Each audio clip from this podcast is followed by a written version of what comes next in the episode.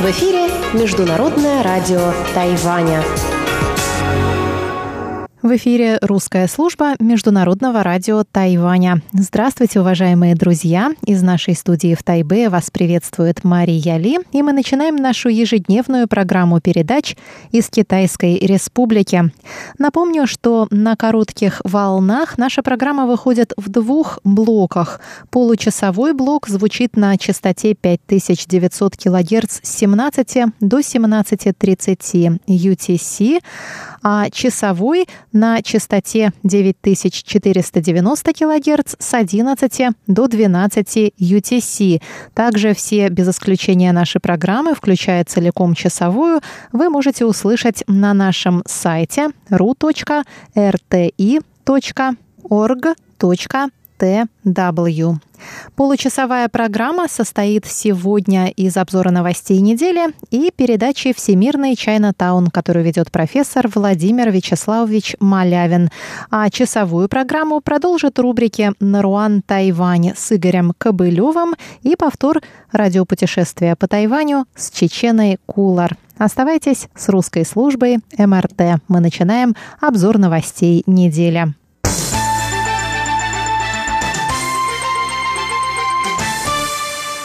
Министр здравоохранения и социального обеспечения Тайваня Чен Ши Джун заявил 27 апреля, что эпидемическая ситуация на Тайване может сойти на нет в июне. Но поскольку этого не произойдет в остальном мире, Тайвань оставит в силе меры по социальному дистанцированию.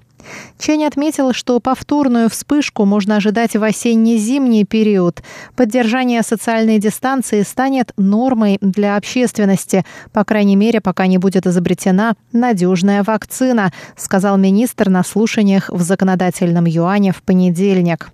Он добавил, что согласно последнему докладу Всемирной организации здравоохранения, наличие антител к COVID-19 в организме не гарантирует иммунитета к коронавирусной инфекции. Чень также согласился с предостережением Всемирной организации здравоохранения против выдачи странами так называемых иммунных паспортов людям, которые уже переболели вирусом и предположительно могут без риска повторного заражения выходить на работу.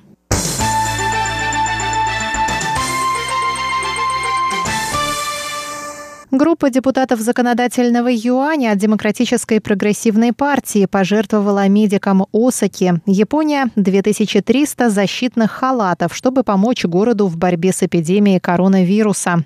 Об этом сообщил на пресс-конференции законодатель от ДПП Го Говэнь. Защитные медицинские халаты были отправлены по воздуху в понедельник и должны быть доставлены властям Осаки в ближайшие два дня. На Тайване пока нет большого спроса на защитные халаты, так как местным властям удается сдерживать распространение вируса, пояснил Го. Депутат Джо Чуньми добавила, что Тайвань, многого добившийся в борьбе с эпидемией, готов помогать и другим странам. Законодатели отметили, что пожертвования Тайваня подчеркивают его желание вступить во Всемирную организацию здравоохранения. На пресс-конференции присутствовал заместитель главы представительства в Тайбе Ассоциации японско-тайваньских связей Сигихиро Нисиуми. Он поблагодарил законодателей за жест доброй воли, а также от имени правительства Японии выразил благодарность всему тайваньскому народу.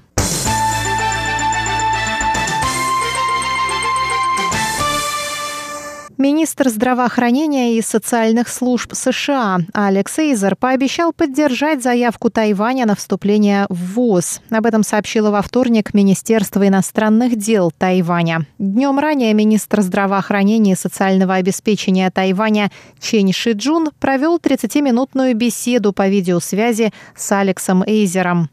В ходе беседы Эйзер сказал, что США могли бы поучиться у Тайваня сдерживанию эпидемии COVID-19. Стороны также обсудили вопросы сотрудничества в разработке вакцины и лекарств для лечения COVID-19. Эйзер добавил, что США поддерживают участие Тайваня во Всемирной ассамблее здравоохранения и что сделают для этого все возможное. Со своей стороны, Чен Ши Джун выразил от имени Тайваня готовность к участию в технических и прочих встречах в рамках ВОЗ. На прошлой неделе бывший постоянный представитель США при ООН Ники Хейли создала онлайн-петицию, призывающую Конгресс США к поддержке заявки Тайваня на вступление во Всемирную организацию здравоохранения. Петиция также призывает к началу расследования возможного сокрытия Китаем фактов, связанных с эпидемией COVID-19.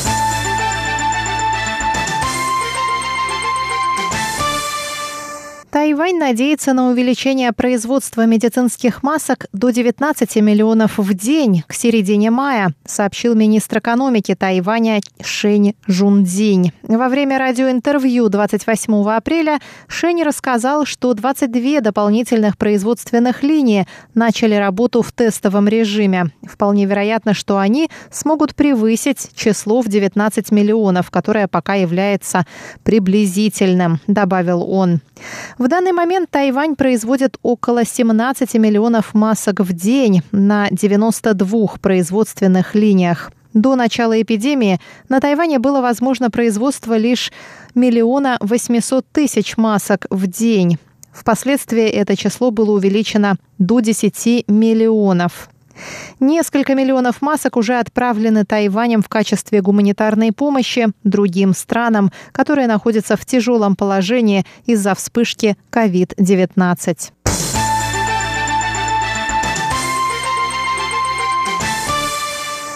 Команда врачей Тайбэйской городской больницы провела 29 апреля онлайн-конференцию с коллегами из Ульяновска. Стороны обсудили борьбу с коронавирусной инфекцией COVID-19.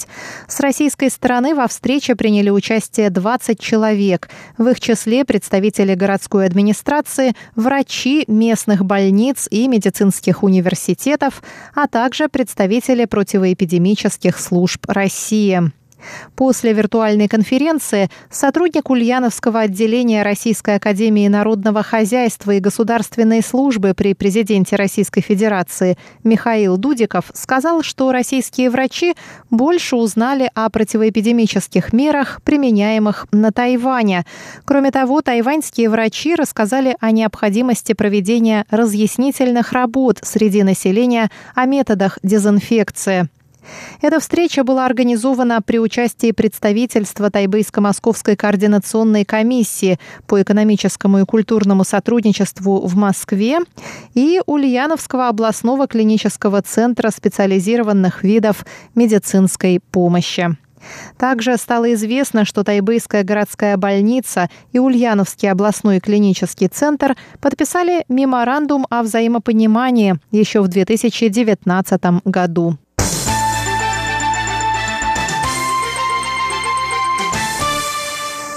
Тайвань, США и Япония организовали 29 апреля встречу в режиме реального времени на базе рамочной программы глобального сотрудничества Global Cooperation Training Framework, на которой стороны обсудили борьбу с дезинформацией относительно коронавирусной инфекции COVID-19. В ней приняли участие представители Министерства иностранных дел Тайваня, Американского института на Тайване, Ассоциации тайваньско-японских связей, Госдепартамента США, а также официальные лица и члены неправительственных организаций из шести стран Индо-Тихоокеанского региона. Заместитель министра иностранных дел Тайваня Сюисы Дзянь сказал, что опасность распространения ложной информации об эпидемии не уступает опасности самой эпидемии. По его словам, еще в начале эпидемии на Тайване появилась недостоверная информация, нацеленная на подрыв демократического строя. Кроме того, власти Китая использовали свое влияние, чтобы улучшить имидж страны в мире, введя в заблуждение людей – Однако тайваньский опыт показал, что демократический строй эффективнее справляется с кризисом, чем авторитарная власть. Сюй добавил, что открытость и прозрачность деятельности правительства – ключевой фактор успеха в борьбе с эпидемией. Помощник госсекретаря США по вопросам прав человека Роберт Дестро отметил успехи Тайваня в борьбе с эпидемией и сказал, что открытость правительства крайне важна. По его словам, китайское правительство замалчивает реальное положение вещей и подавляет свободу слова, а Тайвань, напротив, каждый день проводит открытая пресс-конференция. Директор Американского института на Тайване Брент Кристенсен в свою очередь рассказала о сходстве борьбы с недостоверной информацией и эпидемией. В обоих случаях необходимо понять, как действует враг, откуда исходит опасность, а также просвещать общество и повышать его бдительность.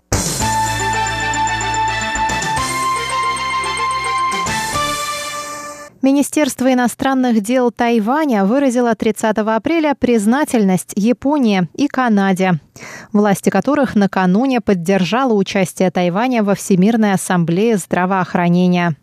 Пресс-секретарь Министерства иностранных дел Джоан Оу выразила надежду, что Тайвань продолжит сотрудничество и укрепит отношения с этими странами. Правительство Японии ранее неоднократно отмечало, что Тайвань и Япония разделяют общие ценности демократии, свободы, прав человека и верховенства закона. Стороны тесно сотрудничают в торгово-экономической сфере и в сфере обмена кадрами, относятся друг к другу искренне. Тайвань – важный партнер и друг Японии. Мы вновь подчеркиваем, что вирус не знает границ, поэтому в глобальной системе борьбы с эпидемией не должно быть слабых мест. Политика не должна быть поставлена выше здоровья и безопасности людей. Поэтому мы вновь призываем Всемирную организацию здравоохранения допустить Тайвань в ассамблею в качестве наблюдателя и разрешить его участие в конференциях и собраниях, посвященных борьбе с эпидемией COVID-19, сказала ОУ. Днем ранее премьер-министр Японии Синдзо Абе сообщил, что обращался к главе Всемирной организации здравоохранения Тедросу Адханому Гебреесусу с призывом включить Тайвань в глобальную систему борьбы с пандемией. По его мнению, все страны мира должны включиться в эту борьбу. Заместитель премьер-министра Канады Кристия Фриленд также поддержала участие Тайваня во Всемирной ассамблее здравоохранения. Она добавила, что участие Тайваня необходимо для борьбы с пандемией.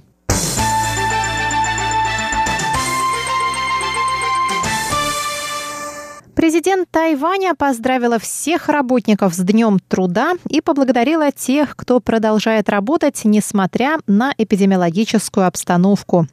Текст с поздравлением и благодарностью был опубликован на личной странице президента в социальной сети Facebook.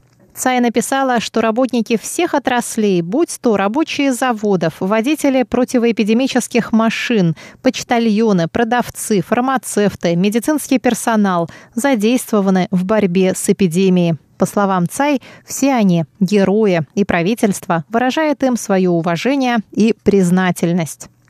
Президент добавила, что эпидемия повлияла на жизненно важные отрасли, но правительство принимает меры поддержки бизнеса и работников. Она заявила, что эпидемия еще не закончилась, поэтому не стоит забывать о мерах предосторожности во время длинных выходных.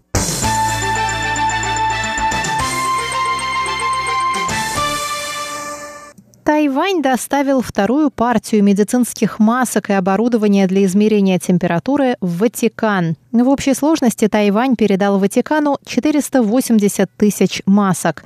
Руководство Ватикана решило направить 100 тысяч масок, которые Тайвань пожертвовал Святому Престолу, в африканские страны по линии католической церкви. Ранее в Ватикане появился специальный комитет по борьбе с коронавирусной инфекцией COVID-19. Комитет входит в структуры дикастерии по содействию целостному человеческому развитию. Это ведомство главного административного органа Святого Престола. Руководство Святого Престола обратилось к Тайваню с просьбой оказать африканским странам помощь в борьбе с эпидемией, так как необходимых противоэпидемических средств в этих странах не хватает. Впоследствии было решено перенаправить половину пожертвованных Тайванем Ватикану масок в Африку.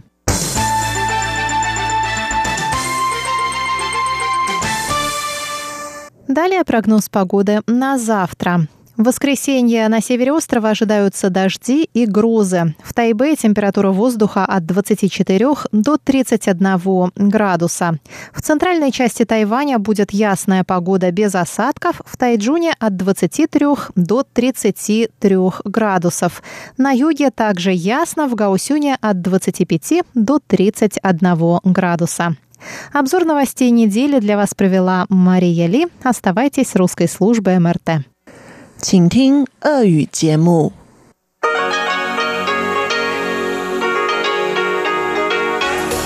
В эфире Международное радио Тайваня.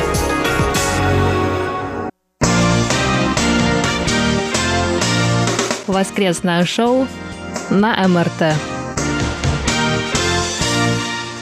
Здравствуйте, дорогие друзья! Вы слушаете воскресное шоу с русской службой Международного радио Тайваня. В студии у микрофонов Чечена Кулар, Мария Ли и Светлана Миренкова. Сегодня мы будем работать офлайн. И, дорогие друзья, Позвольте сначала поздравить всех нас с прошедшим Днем труда, с 1 мая. В России традиционно ждут майские праздники, но в этом году, мне кажется, праздничные дни никого особо не радуют. Я очень надеюсь, что наши слушатели стараются соблюдать самоизоляцию, а тем, у кого есть возможность самоизолироваться на даче, это прекрасная возможность оторваться от книг и сериалов и, например, поработать на огороде на свежем воздухе. Что ты, Чечена, такое предлагаешь людям? Оторваться от книжки, идти копать огород? Но сегодня мы также будем э, говорить не только про зрелище, но и про хлеб. Который сначала нужно взрастить в огороде, да. Правильно. Но перед этим давайте посмотрим на результаты опроса прошлой недели. Мы задали вам такой вопрос. Книги или сериалы? 76% участников опроса в социальной сети Facebook предпочитают книги сериалам, а любителей чтения в ВКонтакте оказалось больше, 91%. И мы получили огромное количество ваших писем о любимых книгах. Но перед этим давайте я зачитаю комментарии, которые вы оставили под опросами недели в социальных сетях. Пользователь под ником Буратино Пиноккио оставил такой комментарий. «Букварь изменил мою жизнь кардинально. Следующие книги только формировали мое мировоззрение».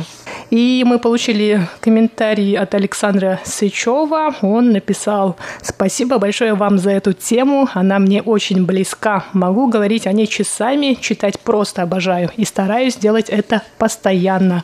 Безусловно, лучше читать книги, чем смотреть сериалы. Чтение обогащает интеллектуально и духовно, развивает воображение, а эти пошлые, глупые сериалы не приносят никакой пользы. Ой, ну я с вами не соглашусь. Сейчас очень крутые делают сериалы, которые действительно и заставляют задуматься, и они совершенно не обязательно пошлые и глупые. Мне кажется, вы немножечко застряли в 90-х годах, когда именно такие сериалы попадали к нам на экран, а сейчас, э, вы знаете, хотя я все равно предпочитаю книжки сериалам, но иногда, когда меня вдруг затянет в какой-нибудь сериал, это, в общем, тоже такой интересный опыт, и, и в том числе интеллектуальный, и духовный, и какой угодно. А вот э, Рафаэль Исламов под опросом недели в социальной сети Facebook посоветовал нам почитать ассирийские сказки. А мы получили такие прекрасные письма про книжки. Наконец-то нам стали писать длинные, пространные письма. То есть я так понимаю, что все-таки тема книжек не устарела. Это просто бальзам на мою израненную душу. И в прошлый раз я обещала в подарок а, выслать книжечку в моем переводе «Темная река» авторства Пинлу тому, кто напишет лучшее письмо. Но, друзья, я не ограничусь одной книжечкой. К счастью, у меня есть возможность выслать больше, чем одну, потому что, ну, как минимум, я вышлю три книжки, потому что мне прислали три совершенно прекрасных письма. Виктор Варзин, Ольга Бердникова и Александр Пруцков. Самое смешное, простите, Александр, это ваше письмо, оно мне ужасно понравилось. Пишет Александр Труцков из Рязани о любимых книгах. В детстве, как и многие, я читал книги Жюль Верна, Дюма, отца и сына, Рида и других писателей. Однако книги все равно не оказали на меня такого влияния, как мои родители. А мои самые любимые книги – это книги, которые я написал сам. Я издал учебник по программированию на языке Java или Java, я не знаю, как это прочесть, Александр. Коллеги подсказывают Java, простите.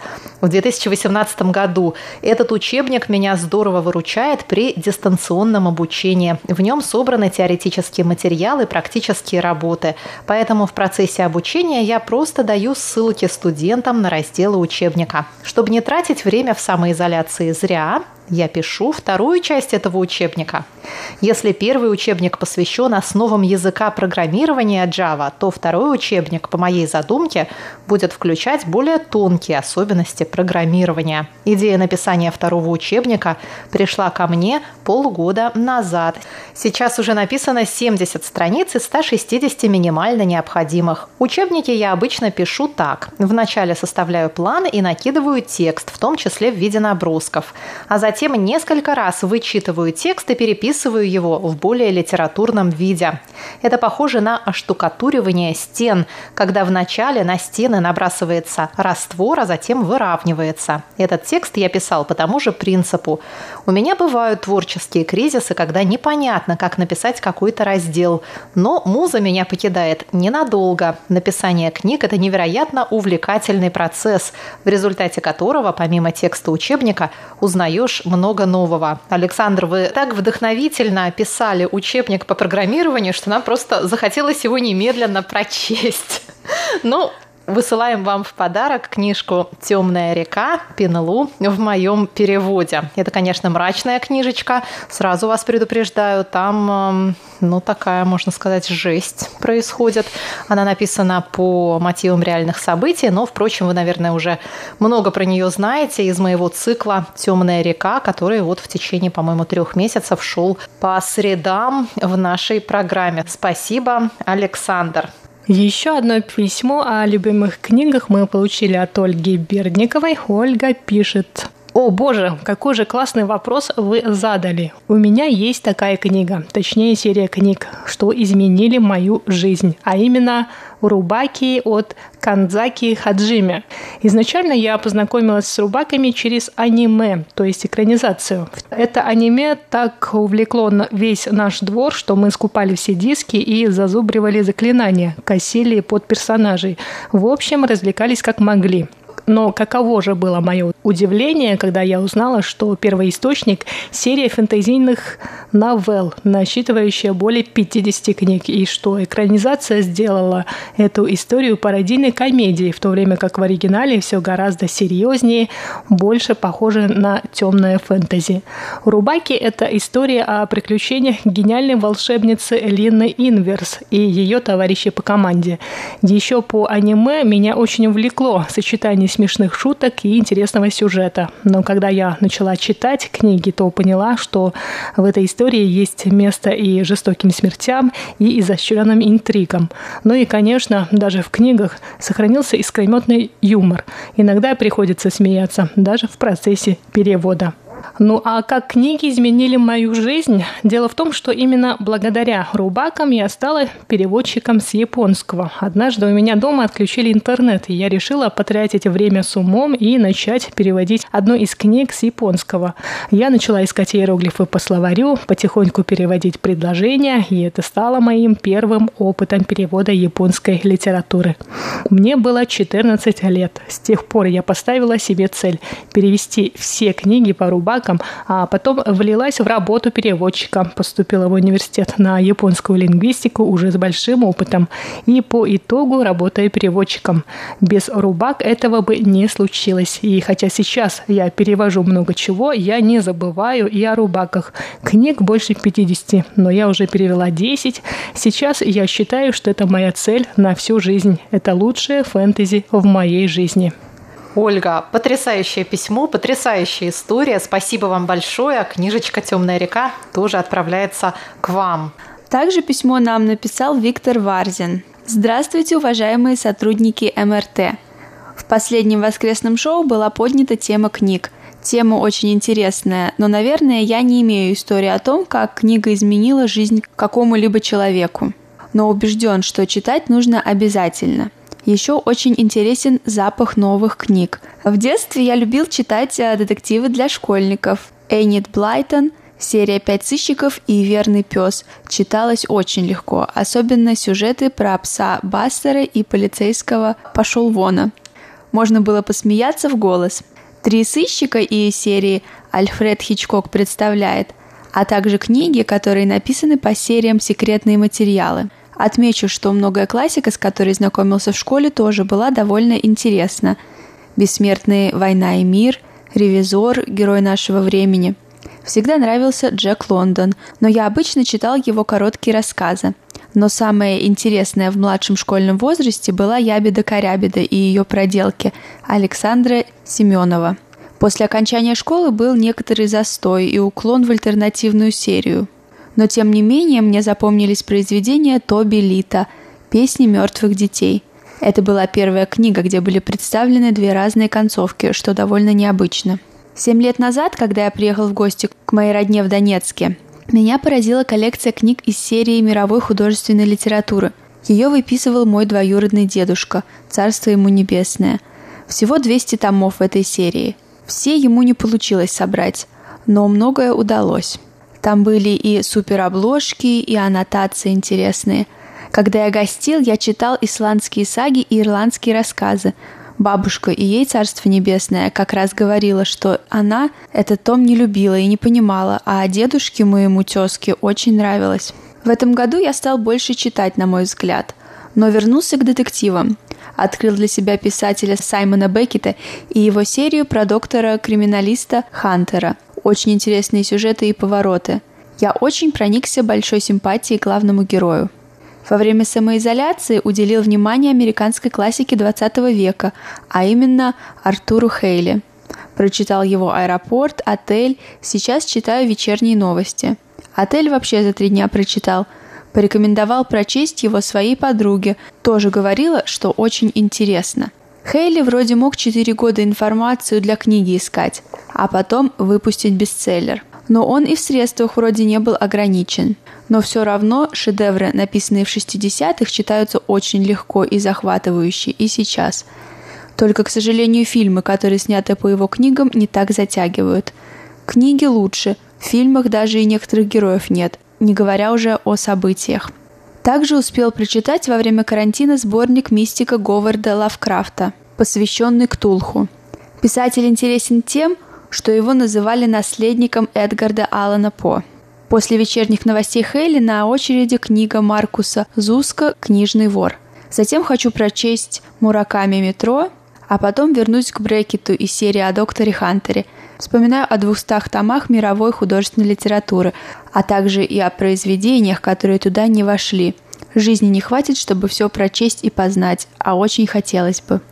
Спасибо большое, Виктор. И вот я, честно вам скажу, очень многие книжки, которые вы перечисляете, я не то, что их не читала, я про них даже впервые слышу.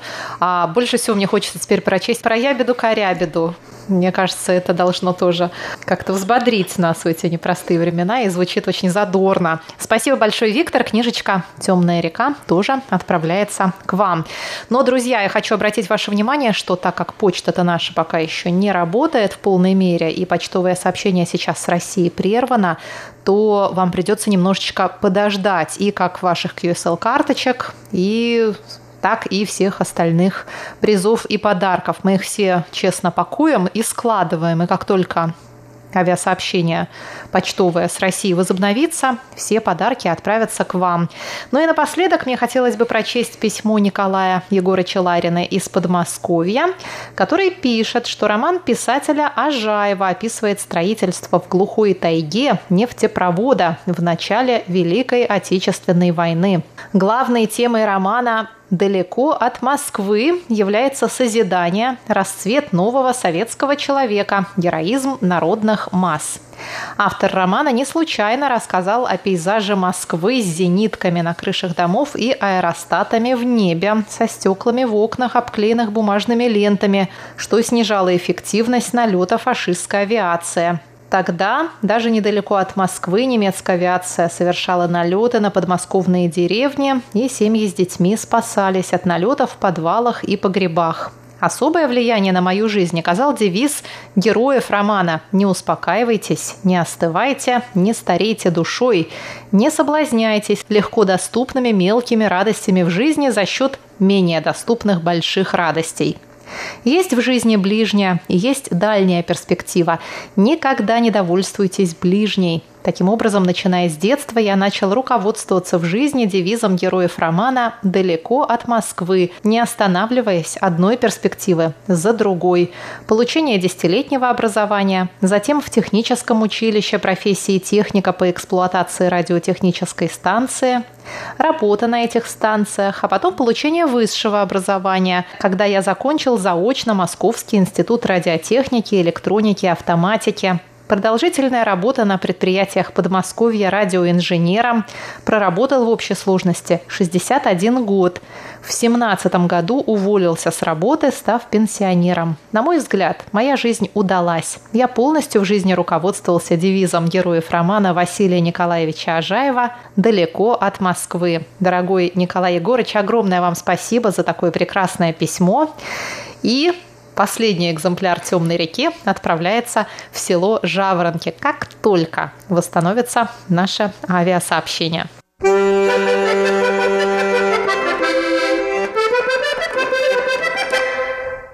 Дорогие друзья, на самом деле мы получили огромное количество писем, которые стоит зачитать в эфире, но наше воскресное шоу, к сожалению, ограничено во времени, поэтому сегодня мы не успеваем зачитать все ваши письма, но в последующих неделях Светлана Миренкова зачитает их в почтовых ящиках. А сейчас я предлагаю нам всем перейти к вопросу новой недели. Говорить мы будем про еду, точнее про ее готовку. И мы немного отступили от, от логики выражения хлеба и зрелищ, обсудив зрелище на прошлой неделе, но я надеюсь, что сегодняшний вопрос также не оставит нас равнодушными. Из-за эпидемии коронавирусной инфекции пострадали первым делом две отрасли – это туризм и общественное питание, и карантинные меры загнали больше половины жителей планеты по домам без возможности ходить в кафе и рестораны, взять кофе утром или отужинать сочным куском стейка. Даже в тех странах, где эпидемию сдерживают, и она не изменила образ жизни кардинально, я в первую очередь говорю о Тайване, владельцы заведений общественного питания говорят о снижении выручки, так как а, люди стараются поменьше есть в общественных местах. Конечно, есть всевозможные виды доставок от просто продуктов питания из супермаркетов до ресторанных блюд, но у меня сложилось такое ощущение, что мы стали чаще готовить дома. По крайней мере, мои пищевые привычки изменились очень сильно. Но я расскажу вам об этом попозже. Итак, вопрос, который я хочу вам задать на этой неделе, звучит так. Готовите ли вы новые блюда на самоизоляции?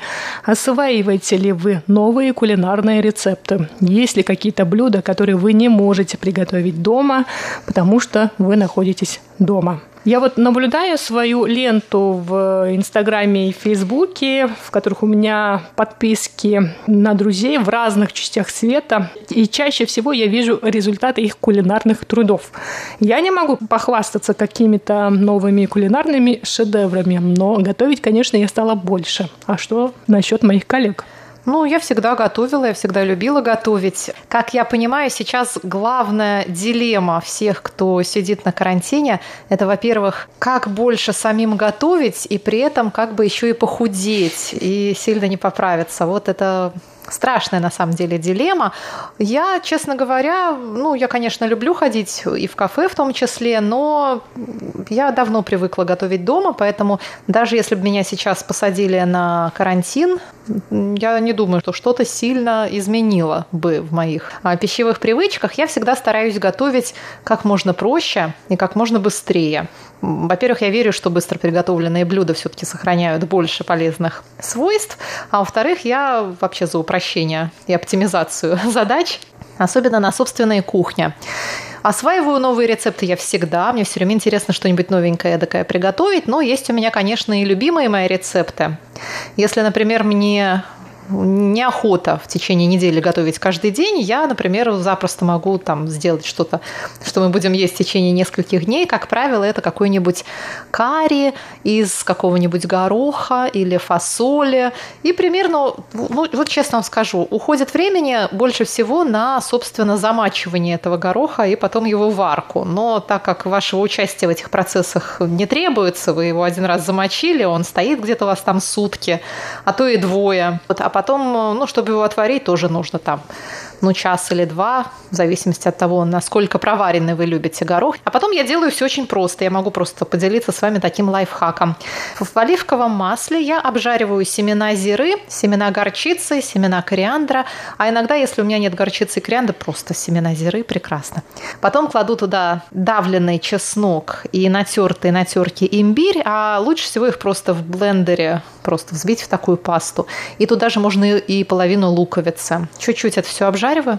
Потом вываливаю туда или взбитые также в блендере почищенные помидоры, или если возиться неохота, можно просто купить консервную банку с уже порезанными помидорами, а можно просто томатной пасты туда. И потом в это дело туда кладете ваш горох. Можно туда же положить уже в самом конце листья шпината. Можно туда же положить сельдерей, стебли порезанные. Можно и сладкий перец, вообще все, что хотите. И получается у вас такой вот, вы знаете, суп не суп, для супа это все-таки густовато. Вы можете консистенцию сделать любую, какую хотите. Очень вкусно, с любой гречкой, с любым рисом, с любым вообще, чем хотите, это можно есть. Это, по-моему, отличная вещь на самоизоляции, потому что и бобы, и все вот это, это хранится очень легко, и не нужно их там специально идти покупать, можно заранее закупиться, держать дома, и потом в, в любых сочетаниях это можно потом готовить. Я тоже люблю готовить дома, но я готовлю в основном э, такие блюда, которые нельзя купить на Тайване.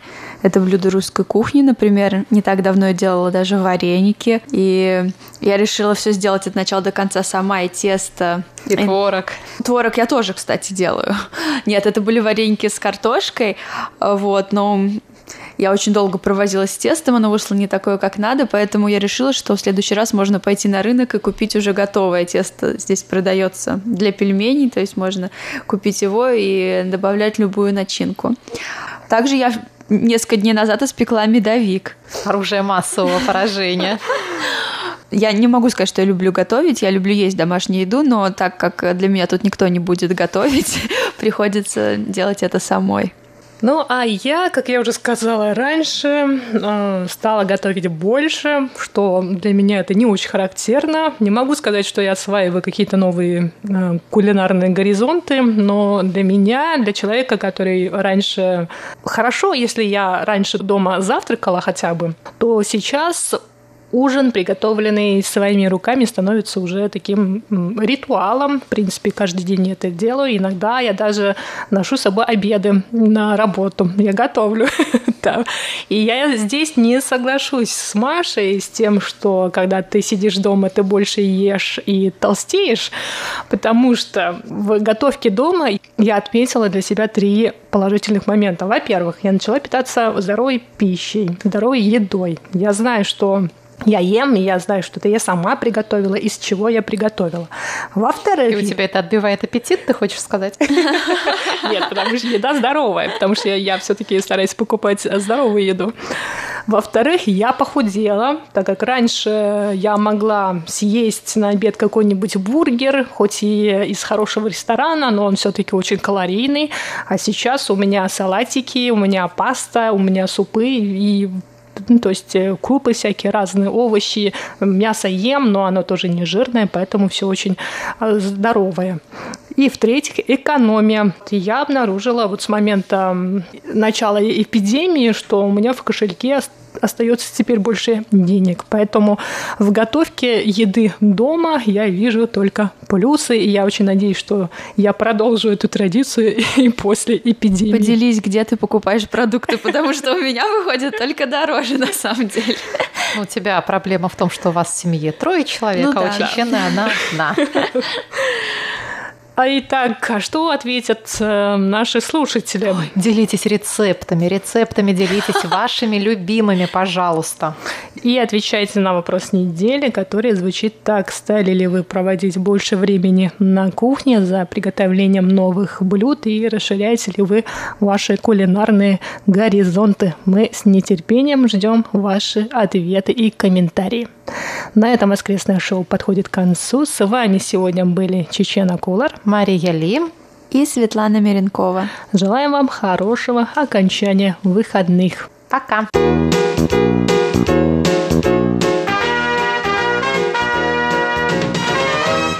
Здравствуйте, дорогие слушатели! В эфире почтовый ящик МРТ и с вами его ведущая Светлана Миренкова. Поздравляю вас всех с майскими праздниками! Надеюсь, что вы все хорошо проводите эти праздники в окружении вашей семьи, не нарушая самоизоляции. Давайте посмотрим, кто написал нам письма и рапорты на этой неделе. Виктор Варзин, Николай Егорович Ларин, Ольга Бердникова, Игорь Данилевич, Александр Макухин, Андрей Паппи, Александр Козленко, Анатолий Клепов, Дмитрий Кутузов, Виталий Иванов, Иван Лебедев, Сергей Риутин, Александр Пруцков, Дмитрий Елагин, Василий Гуляев и Владимир Рожков. Ну а далее обзор рапортов. Напоминаю, что нас можно слушать на двух частотах 5900 кГц с 17 до 17.30 часов по UTC, а также на частоте 9490 кГц с 11 до 12 часов по UTC.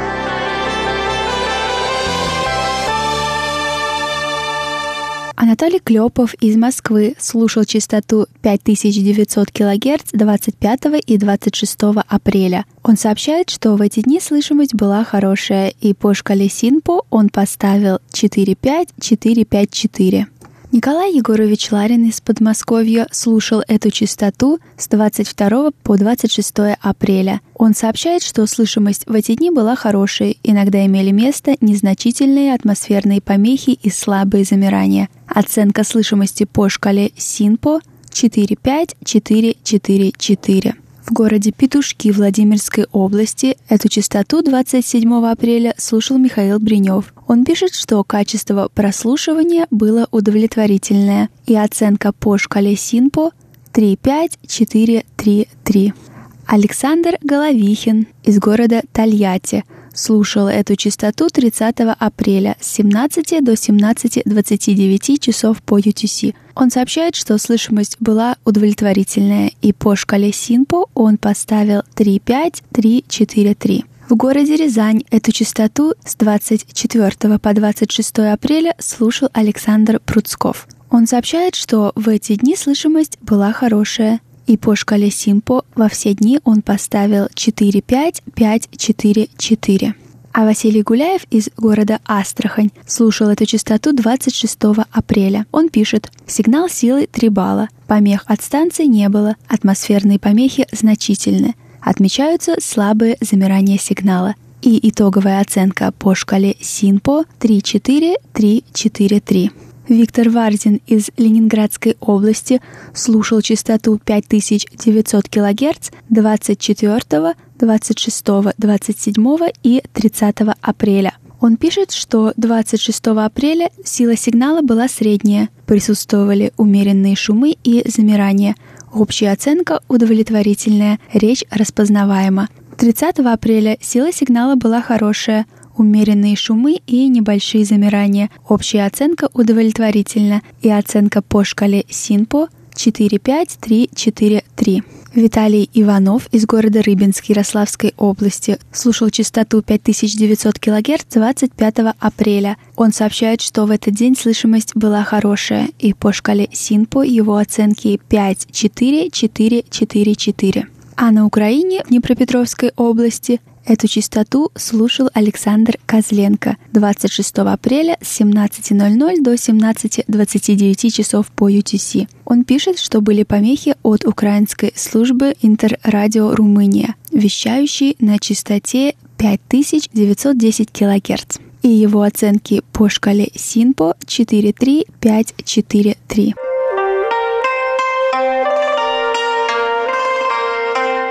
Дмитрий Кутузов из Рязани слушал частоту 9490 кГц 25 апреля с 11.00 до 11.55. Он сообщает, что слышимость была плохая, и его оценки по шкале СИНПО 25432. Виталий Иванов из города Рыбинск Ярославской области слушал частоту 9490 кГц 24 и 25 апреля с 11 до 12 часов по UTC. Он сообщает, что в эти дни слышимость была удовлетворительная, и по шкале СИНПО он поставил 44333.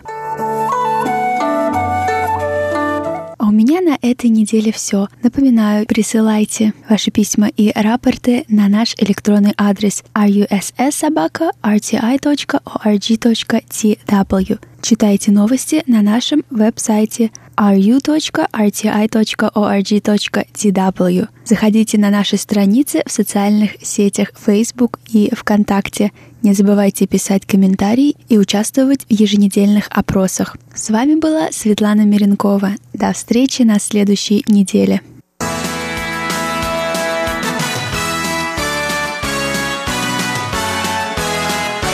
У микрофона ведущая Инна Островская. В эфире передача «Гостиная Международного радио Тайваня». Темой сегодняшнего выпуска станет дистанционное обучение. Безусловно, оно существовало в разных формах и качествах во многих странах и до начала пандемии коронавируса. Но именно в последние два месяца внезапный переход на онлайн-образование заставил говорить о нем и профессионалов-педагогов, и родителей, и самих учащихся. Одни говорят о неготовности школ и вузов к дистанционному обучению. Другие восторгаются технологичными возможностями образования в 21 веке. Третьи вздрагивают от упоминания платформы Zoom, которая дискредитировала себя во многих штатах США еще в первые недели онлайн-обучения. Мои российские друзья, воспитывающие детей, только сейчас осознали, как труден и неблагодарен труд педагога, у кого-то плохой интернет и не хватает девайсов, в Нью-Йорке это добро школы раздают нуждающимся бесплатно вместе с модемами. И, конечно, есть те, кто убежден, что кроме знаний школа дает уроки жизни, что дергание за косички не менее важно таблицы умножения. И потому школу не заменит ни один онлайн-ресурс.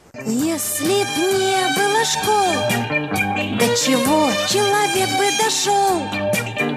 До того человек докатился, в дикаря бы опять превратился.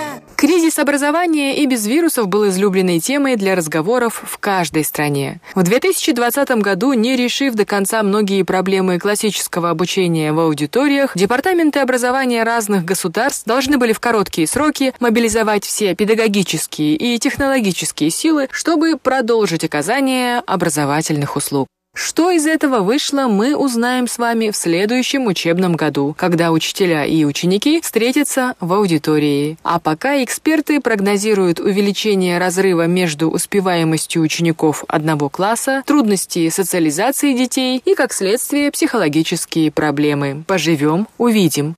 А сегодня к разговору о дистанционном образовании я пригласила представителей каждой из сторон процесса обучения, которые поделятся своим мнением на данную тему. Начнем мы нашу беседу с доцентом Самарского филиала Московского городского педагогического университета, кандидатом филологических наук Олегом Викторовичем Московским, который расскажет о том, как проходит онлайн-обучение в Самаре. Добрый день. Ну, дистанционное обучение – это уже старая повестка. Они говорят уже многие годы. Но вот коронавирус подстегнул всю эту тематику и практику. И поэтому волей-неволей пришлось э, внедрять это онлайн-общение. О том, что эта вещь необходимая. Ну, не стоит, наверное, обсуждать особо. Здесь все очевидно. Но я хотел бы добавить, что эта вещь необходимая в экстремальных условиях. Вот, допустим, если человек где-то находится в отдаленных территориях, где-то на корабле в море, да, или в каких-то экстраординарных ситуациях, человек болеет, тогда можно вести вот это онлайн-обучение. А я все-таки рассматриваю онлайн-обучение обучение как не магистральное направление развития образования. Все-таки живое обучение ничего не может полноценно заменить, я подчеркиваю, полноценно заменить. Безусловно, дистанционка, так называемая, она нас выручает. Если бы не современные технологии, невозможно было бы вот в условиях коронавируса общаться. Слава богу, эти технологии есть, и мы общаемся. Занятия не остановились, они продолжаются. Но здесь стоит поговорить о качестве обучения. Такая проблема существует даже, когда идет непосредственное обучение в аудиториях. А когда мы переходим на дистанционное обучение, то эта проблема с моей точки зрения, она возрастает. Ну, например, вот э, на собственном опыте. Все-таки, когда мы общаемся онлайн, идет некоторое искажение звука. Э, возможно, для некоторых дисциплин это не принципиально важно, а вот для некоторых дисциплин это не принципиально, то для практики речи, когда мне нужно обращать внимание на фонетику, поправлять интонацию, поправлять звучание звук, речь онлайн, она несет в себе некоторые такие э, искажения небольшие. Это не самая главная проблема. Конечно, когда держишь, есть такой держать аудиторию, кто преподает, тот знает. И, конечно, держать в непосредственном контакте ну, гораздо лучше, интереснее, продуктивнее. Когда вот через экран это делать труднее, и это очень много значит, вот эта потеря. Еще один момент тоже, что касается обучения языку, это жестикуляция. Все-таки не надо забывать, что человеческая речь когда мы говорим вот речь, да, общаться. А онлайн мы же не только разговариваем, мы нашу речь обязательно сопровождаем жестами. И при онлайн-общении мы теряем эту сторону. Жестикуляции у нас практически сводятся а, к нулю, и это тоже плохо. Почему? Потому что жесты, они, ну вот мне в частности, показывать э, интонацию вверх-вниз, показывать вот эти ступени голоса, понижающие или повышающие. То есть э, я обязательно все это сопровождаю жестами да, вот в практике э, непосредственного общения. В онлайн-общении это можно, конечно, я могу там что-то помахать рукой в экран, да, но это несколько снижает мои возможности жестикуляционные. Ну вот, вкратце, это большая тема, конечно, практика э, дает таких пищи, много дает пищи для размышления вот об этой форме преподавания. Но одно можно сказать, что, как мы сейчас осознали, наша жизнь может быть подвергнута таким взрывам, таким испытаниям, и тогда уже онлайн обучение, дистанционное обучение, оно становится э, очень важным. И, конечно, вот этот опыт, который мы, конечно, выйдем через, э, из этого кризиса, из коронавируса, все, слава богу, выздоровеют, я надеюсь, и начнется э, прежняя нормальная жизнь, но этот опыт надо будет осмыслить и, конечно, обязательно иметь в виду, что такие ситуации могут быть повторены. Нужно иметь вот весь ресурс дистанционного общения со студентами. Да, и еще, если группа небольшая, то здесь, конечно, меньше проблем. И то э, я делю пару свою на две части, шесть человек сейчас вот остались, я их делю э, на две группы. И так удобнее, конечно, меньше человек, вот э, изучать язык так лучше. А глобальная проблема, как провести итоговые экзамены, завершить учебный год, у вас решена или вы все-таки надеетесь э, до июня, до июля выйти на работу, попасть в родные стены университета? Вот здесь как раз проще, потому что, ну что практика речи? Здесь же не надо никаких письменных заданий. Это такое же занятие, это такое же итоговое просто занятие, и это собеседование в форме собеседования. Я задаю вопросы, мне отвечают, я отмечаю все ошибки, которые в вопросе есть и так далее. Да, и еще один момент, который я ранее не отметил. Одно дело, когда эта система отлажена, и, допустим, преподаватели э, ведут, вернее, у них устроено оборудование, оборудовано рабочее место, они, или экран у них есть, или э, большой компьютер, да, вот студенты, тайваньцы, сейчас оказались в сложной ситуации. А, ну, у меня компьютер или iPad, у меня все-таки чуть побольше экран, а они работают с телефонов. Сами понимаете, что читать с телефонов вот я им выслал новый текст. Вот то, что было, у них были распечатки. Они распечатывали из бумажного носителя, они это читали, делали там заметки. А сейчас этого нет. Я им отсылаю по почте, они получают вот по почте текст, открывают его и читают с айфонов или там с других телефонов. И понятное дело, что это очень неудобно. Это видно, что они там щурятся, им сложно прочитать, тем более, когда э, но, новые темы. Вот это еще одна проблема. Э, и я хочу сказать, что можно, можно обучать в таких условиях Нужно только иметь желание, некоторые силы преодолевать трудности. Завершая беседу, я хочу узнать, а как же настроение у вас, у ваших тайваньских студентов? Уже вошли в эту онлайн-рутину? Как себя чувствуют ребята вдали от родины, от родных? Ну, я так понимаю, что им, конечно, сложно. Одно дело, э, сложно просто быть на практике в чужом, в общем-то, городе, в чужой стране, да, но это можно преодолеть, когда днем занятия, а вечером, допустим, досуг, можно куда-то съездить и Э, погулять да, по городу. А сейчас вот они сидят безвыходно в общежитии. Но вот, судя по настроению, слава богу, все хорошо, они здоровы, я у них всегда это каждый день спрашиваю. Ну, в общем-то, они молодцы, они молодцы, умеют справиться с этой ситуацией. Учебный год уже подходит к концу, я думаю, что скоро мы закончим обучение. Это вообще такого никогда не было. Это в этом учебном году. Это просто из ряда вон выходящее. Что... Дорогой Олег Викторович, большое спасибо за ваш рассказ. Интересно, я думаю, будет нашим коллегам и на Тайване, нашим друзьям узнать, как мы в разных странах справляемся вот с такой сложной и неожиданной ситуацией. Я желаю здоровья вам и вашим студентам. А, спасибо большое. Если б не было школ, до чего человек бы дошел? Ел руками бы мясо сырое И на первое, и на второе Мой следующий собеседник Анжела Пен. Она родом с Тайваня, много лет живет в Нью-Йорке. С мужем они воспитывают сына и дочь, которые так же, как и все нью-йоркские дети, с 16 марта учатся дистанционно. Что думает о такой форме обучения одна из тайваньских мам, которые, как известно, особенно внимательно относятся к детскому воспитанию и образованию? Образованию. Здравствуйте, Анжела. Уже пять недель мы учимся из дома. У вас двое детей. Как ваш опыт онлайн-образования? Это большая проблема для нас, потому что я сама работаю из дома. Я должна справляться со своими рабочими вопросами, а также помогать детям в учебе. А мне еще надо и готовить. То есть сейчас дома мы заняты целыми днями.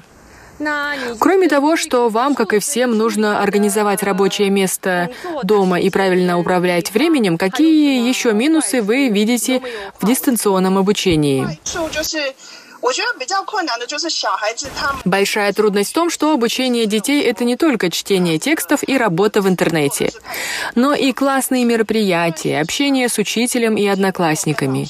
То есть, если учитель не организовал интернет-общение класса, ребенку остается заниматься самому или с помощью родителей. Важно, чтобы учитель поддерживал такую связь с классом. Как вы думаете, Анжела, есть ли плюсы в дистанционном обучении? Вы знаете, плюсом я назову многообразие онлайн-материала, который приготовили наши учителя. Кроме видео в YouTube и других уроков есть множество обучающих игр, которые в обычном режиме учителя не использовали в классе. Каждый день мои дети проводят в школе 6 часов. Проводили. Кроме чтения книг, разных уроков, это игры и общение с детьми, учителями. Дома время на уроки более сжато. Они концентрируются на выполнении заданий 2-3 часа, потом могут играть, заниматься своими делами. А вы разрешаете своим детям играть в компьютерные игры? Да, разрешаю каждый день, один-два часа они играют, потому что у меня много своей работы. Я тоже провожу онлайн-встречи с коллегами, пишу письма, звоню. Компьютерные игры — это такой бонус. Я говорю детям, если вы сделаете домашнюю работу, то я дам вам поиграть. Анжела, очень понимаю вас. Скажите, а какой была ваша реакция, когда вы узнали, что школы Нью-Йорка уже не откроются в этом учебном году? Я считаю, что это важная и необходимая мера. Но для родителей это серьезное бремя, потому что дети скучают по своим друзьям. К примеру, если это выпускной класс или группа детского сада, то дети остаются без традиционного праздничного бала и уже не встретятся со многими своими одноклассниками. Пятиклассники переходят в школу средней ступени, то есть расходятся по разным школам и районам города. Думаю, дети сожалеют по этому поводу.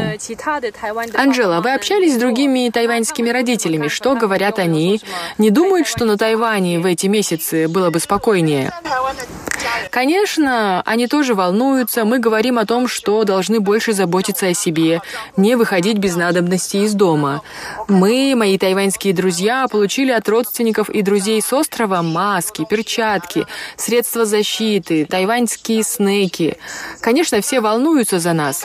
Но мы не думаем, что на Тайване было бы безопаснее, потому что наша жизнь и быт налажены уже тут. Мы надеемся, что наше правительство позаботится о здоровье граждан США, и мы вместе переживем этот сложный период. Ну и заканчивая беседу, скажите, вы испытываете стресс или уже вошли в ритм? Сейчас уже шестая неделя дистанционного обучения. Это стало для нас рутиной. Поэтому не могу сказать, что мы в стрессе. Нет, мы просто хотим хотим, чтобы все поскорее закончилось.